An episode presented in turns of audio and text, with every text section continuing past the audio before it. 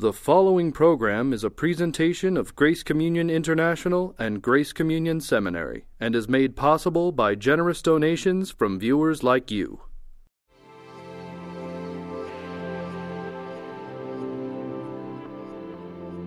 On this episode of You're Included, theologian Dr. Robin Parry discusses the importance of lament and the role of Israel in salvation history. Our host is Dr. J. Michael Feazell. We've been talking about lament uh, in Scripture and uh, about uh, even when Jesus was on the cross and he declares, My God, my God, why have you forsaken me? And uh, many times people look at that and they see the despair included, but doesn't the, that imply the entire psalm from which it comes with its conclusion that uh, resolves the sense of despair? Absolutely. I mean, I think we need to see that when, and oftentimes when in the New Testament someone will quote from the Old Testament, they might just quote a verse or even a phrase, but they call to mind, I mean, their hearers will know the scriptures, they'll be immersed in the scriptures, and their hearers will call to mind the whole context, the whole story, the whole psalm, or whatever. So when Jesus says, My God, my God, why have you forsaken me? we need to remember that Jesus would have been well aware how the psalm ended, and the psalm ends with deliverance. And in fact, in the book of Hebrews, in chapter 2, uh, it quotes from this, the, the salvation part of the psalm and applies that to Jesus. And so clearly, in the early church, the, the, the Christ followers saw it as very appropriate to take the second part of the psalm as applying to Christ and the resurrection, and, and Christ as the one who praises God in the congregation. But I think we need to be careful to not to collapse or to somehow downgrade the despair or, or, or the lament of Christ on the cross as if well he knew it was going to come out all happy in the end anyway. So he wasn't really lamenting. I think it's important that we should say Christ isn't just putting on a show, he isn't just feigning lament. He really is suffering in our humanity, he really is lamenting. Um, on our behalf, he's really expressing how precisely how he feels, and and in fact, you know, it's the positive part this, this in Mark and Matthew, uh, this why have you forsaken me thing comes right near the end. This is something that's been building up through the whole uh, experience on Calvary, and it comes out near the end. You know, why have you forsaken me? It's not just a passing thing, and then he gets over it.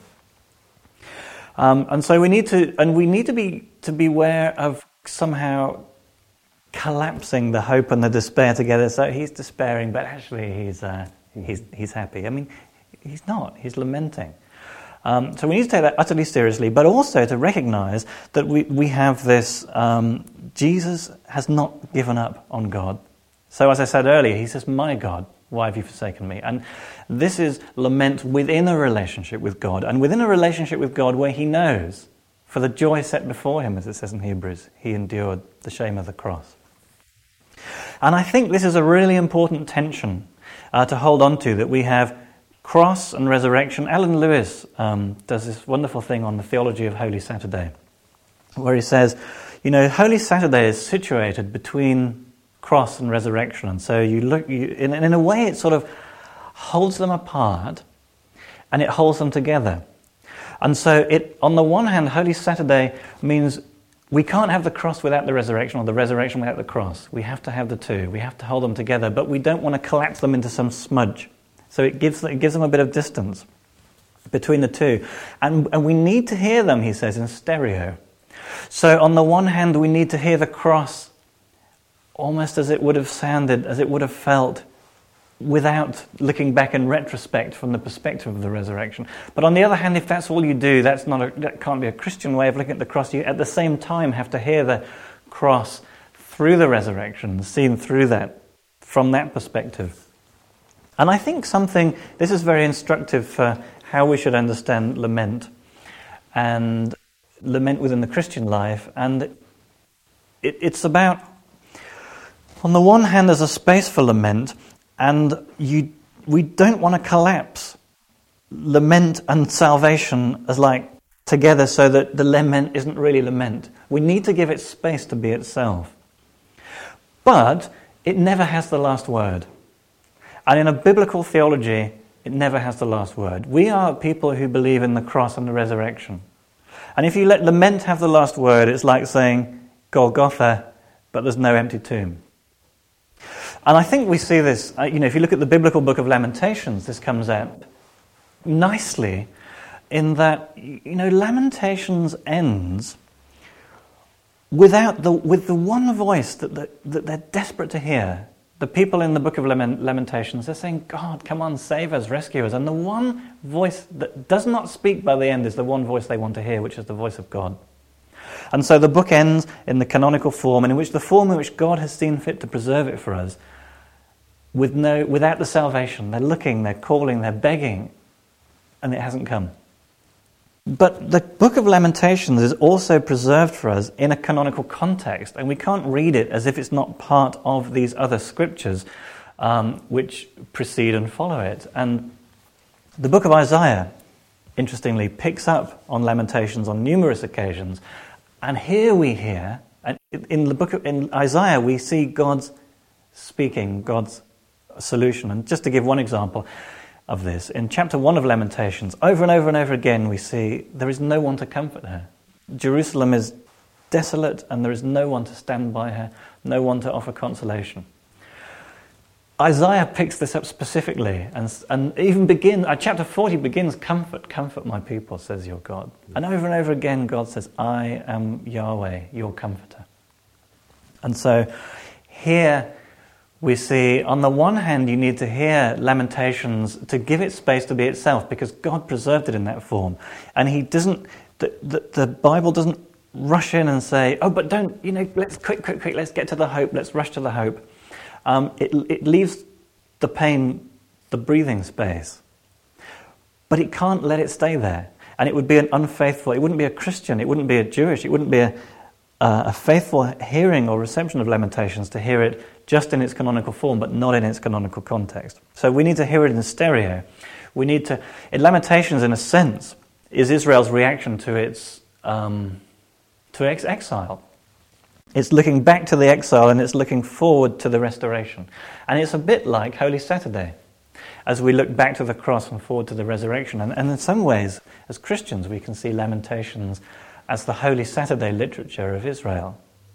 It's a way of trying to look back at what was and what's been lost, what's been destroyed. It's looking around at the grave, at this destruction that surrounds them, and it's looking forward to a salvation that is to come but has not yet come.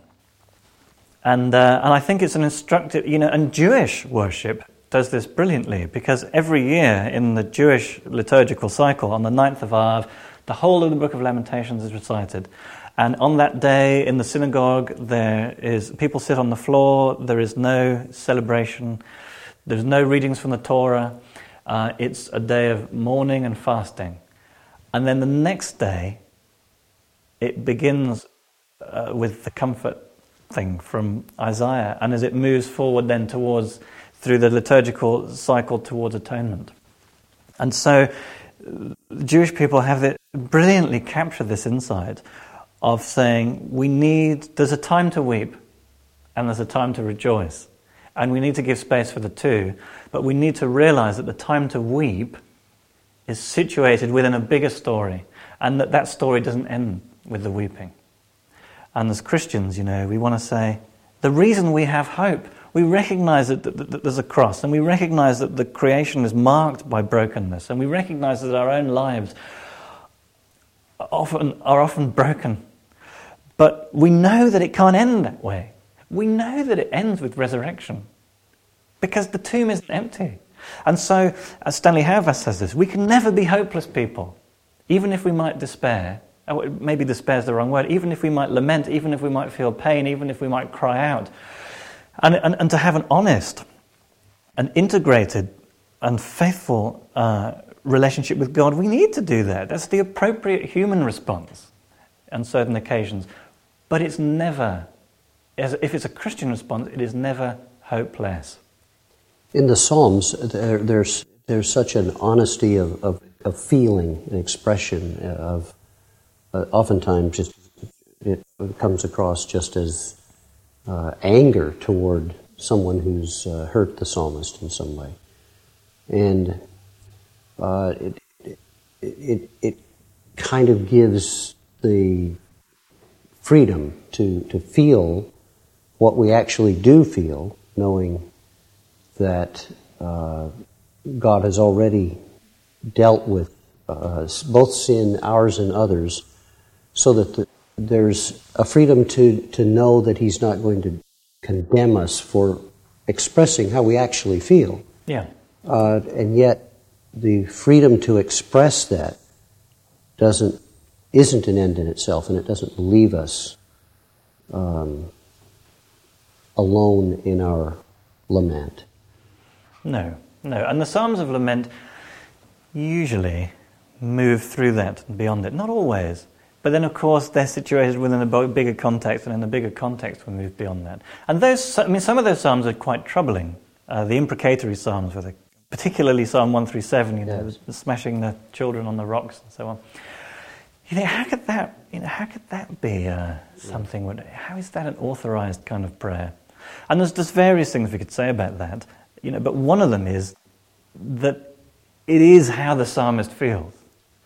Um, and it, it is a sense of, of honesty. I mean, Walter Brueggemann brings this out well uh, in his work on um, lamenting psalms. You know, it, there is a brutal honesty um, in, in these psalms, and often one we feel uncomfortable with. But, you know, he thinks it's important to have that space for that kind of thing, even if you can't end with that. You know, that can't be where you stop. I've had people ask about that. You know, how is it that in the Bible here, and, and, and sometimes it's attributed to David, and, and how can he's a man after God's own heart, and yet he's talking like this? How can that be part of the Bible, and how can it be okay to feel that way? And I think, well, you know, um, I've said worse than that. I don't say it, I don't publish it for everyone to read. But sometimes when I'm in the car alone, um, and you know there's a traffic situation, I can get like that. And sometimes when I think of things that someone has done, um, not necessarily to me, but outrageous things that have happened uh, of injustice and so on, I can I feel these things, mm-hmm. and, and mm-hmm. I'm no David, but at the same time, I, I don't think when we ask a question like that that uh, we've never felt like that. I, I, think we've all said things that we would be quite embarrassed if they were played back sure. uh, to an auditorium full of people. Sure. And we uh, also need to realize, I think, often when you, you see in a psalm, the psalmist will say, Lord, strike my enemies down and, and destroy them, wipe them from the face of the earth or something. What we need to realize what is you know, it's not often, it's not a sense of personal revenge that they're after. You have to realize that the psalmist is, is speaking from a place of powerlessness. And what the psalmist is not doing is they're not saying, I'm going to take vengeance into my yes, own hands. Right. In a sense, you know, what's going on in the psalm is the psalmist is saying, I am not going to take vengeance into my hands. I'm not in a position to do so, but I'm not going to do so. I am, that is God's role. And so the psalm is a sort of stepping back by the psalmist saying, I'm, I cannot do anything about this. Um, I'm not going to. This is God's place to do something about this. And that's an important theological lesson for Christians to learn. That, well, as Paul says, you know, do not seek vengeance, for the Lord says it's mine to repay. So Christians, like the psalmist, step back. And we need to learn that, even from those imprecatory psalms. And the second thing we need to realize is, you know, it's not personal vengeance. They're, seek, they're seeking deliverance and salvation. You know, so, so when they're being persecuted by Assyrians or Babylonians, and they, when they pray destruction on them, what they're actually saying is, Lord, save us. And, it, and the political reality is what salvation would entail would be for our enemies to be removed. And also, it, um, it reflects a sense of God's justice and judgment. You know, that these people have acted terribly. I mean, what they have done is, is inhuman. And it is not inappropriate for God to judge them.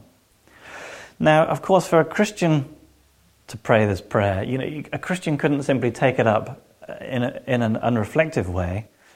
Um, we'd have to read it through Christ, and we'd have to read it in the light of Christ's saying, you know, love your enemies, forgive those who persecute you, and so on. But I think there are still important lessons um, that Christians need to draw from even from these psalms that at first sight seem so outrageous. They're actually prayers of powerless people who need God to deliver them from people who are treating them inhumanly. And they're just being realistic about what that might look like. And in many cases, uh, historically, the enemies of Israel didn't they do some of those kinds of things to uh, uh, to the Israelites? Yeah, I mean, and it would depend when and who, but I mean, certainly uh, there, was some atrocities, and I mean, the Babylonian destruction is one instance. The people are kept pushed in the city, they're, they're under siege, there's famine, they're uh, dying of starvation, they're dying of disease, cities are ravaged, um, people are you know, killed, exiled. It, it's, it's devastating, not least psychologically not least in the way they understood their sense of relationship with God. And, you know, this we are the people you've chosen. This is the land that you've put us in. This is your city. This is your temple. This is your king. And now the king's captured. And now, you know, the, the whole world has fallen apart. So it's, it's incredibly traumatizing. Um, uh, even aside from the whole issue of there are actually people starving here to death, and there are actually people being killed here. and the Bible tends to have a, to be very down on uh, imperialism, and uh, you know, this this comes out in, in many ways. But you know, here we see the military imperialism, imperial power imposing itself on this little nation, and uh, and the prophets and the psalmists and so on don't tend to warm to that. There's quite a critique of that kind of um, militaristic, expansionistic, imperial empire building thing. Let's, uh, let's switch gears for a moment and talk about uh, Israel in, in salvation history. Is the church a replacement for Israel in the, in the sense of, uh, of salvation history? No. Um, although I have to say that for most of my Christian life, I would have answered yes. And uh, most of my theological life, I would have answered yes.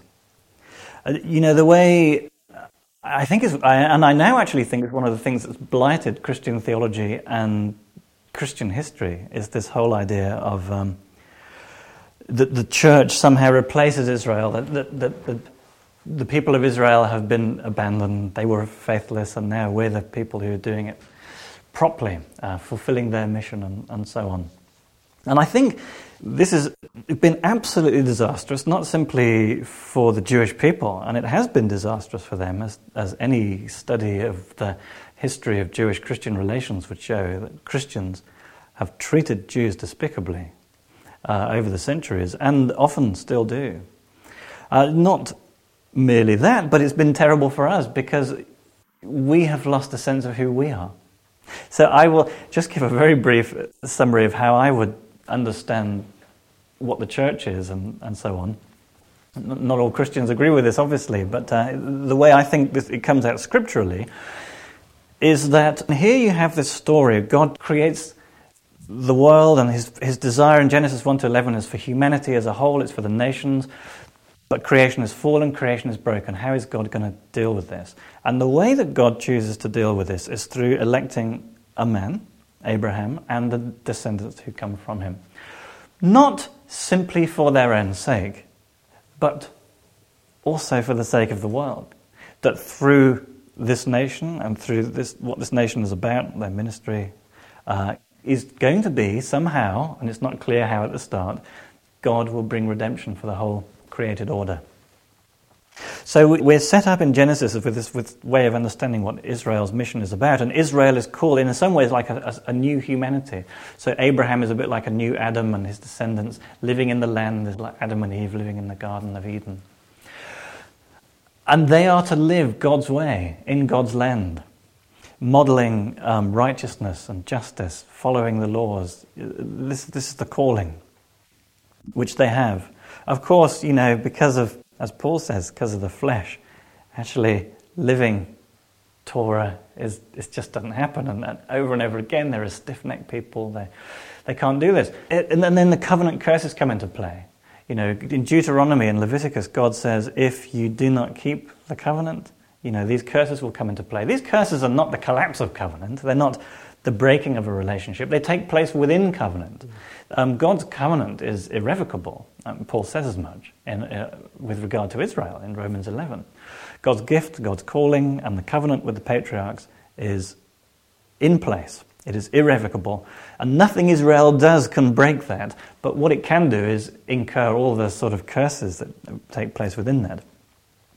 And so God starts to say through the prophets, you know, for Israel to play its role in, in creation, something has got to happen for Israel. Israel itself needs saving.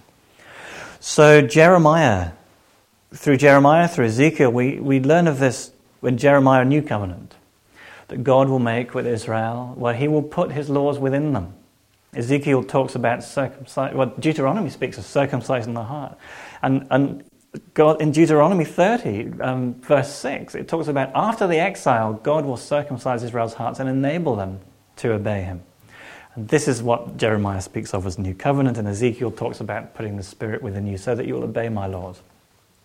So we have this solution whereby God will redeem Israel from their exile, and then the nations will come on pilgrimage, they will worship the God of Israel, and so on.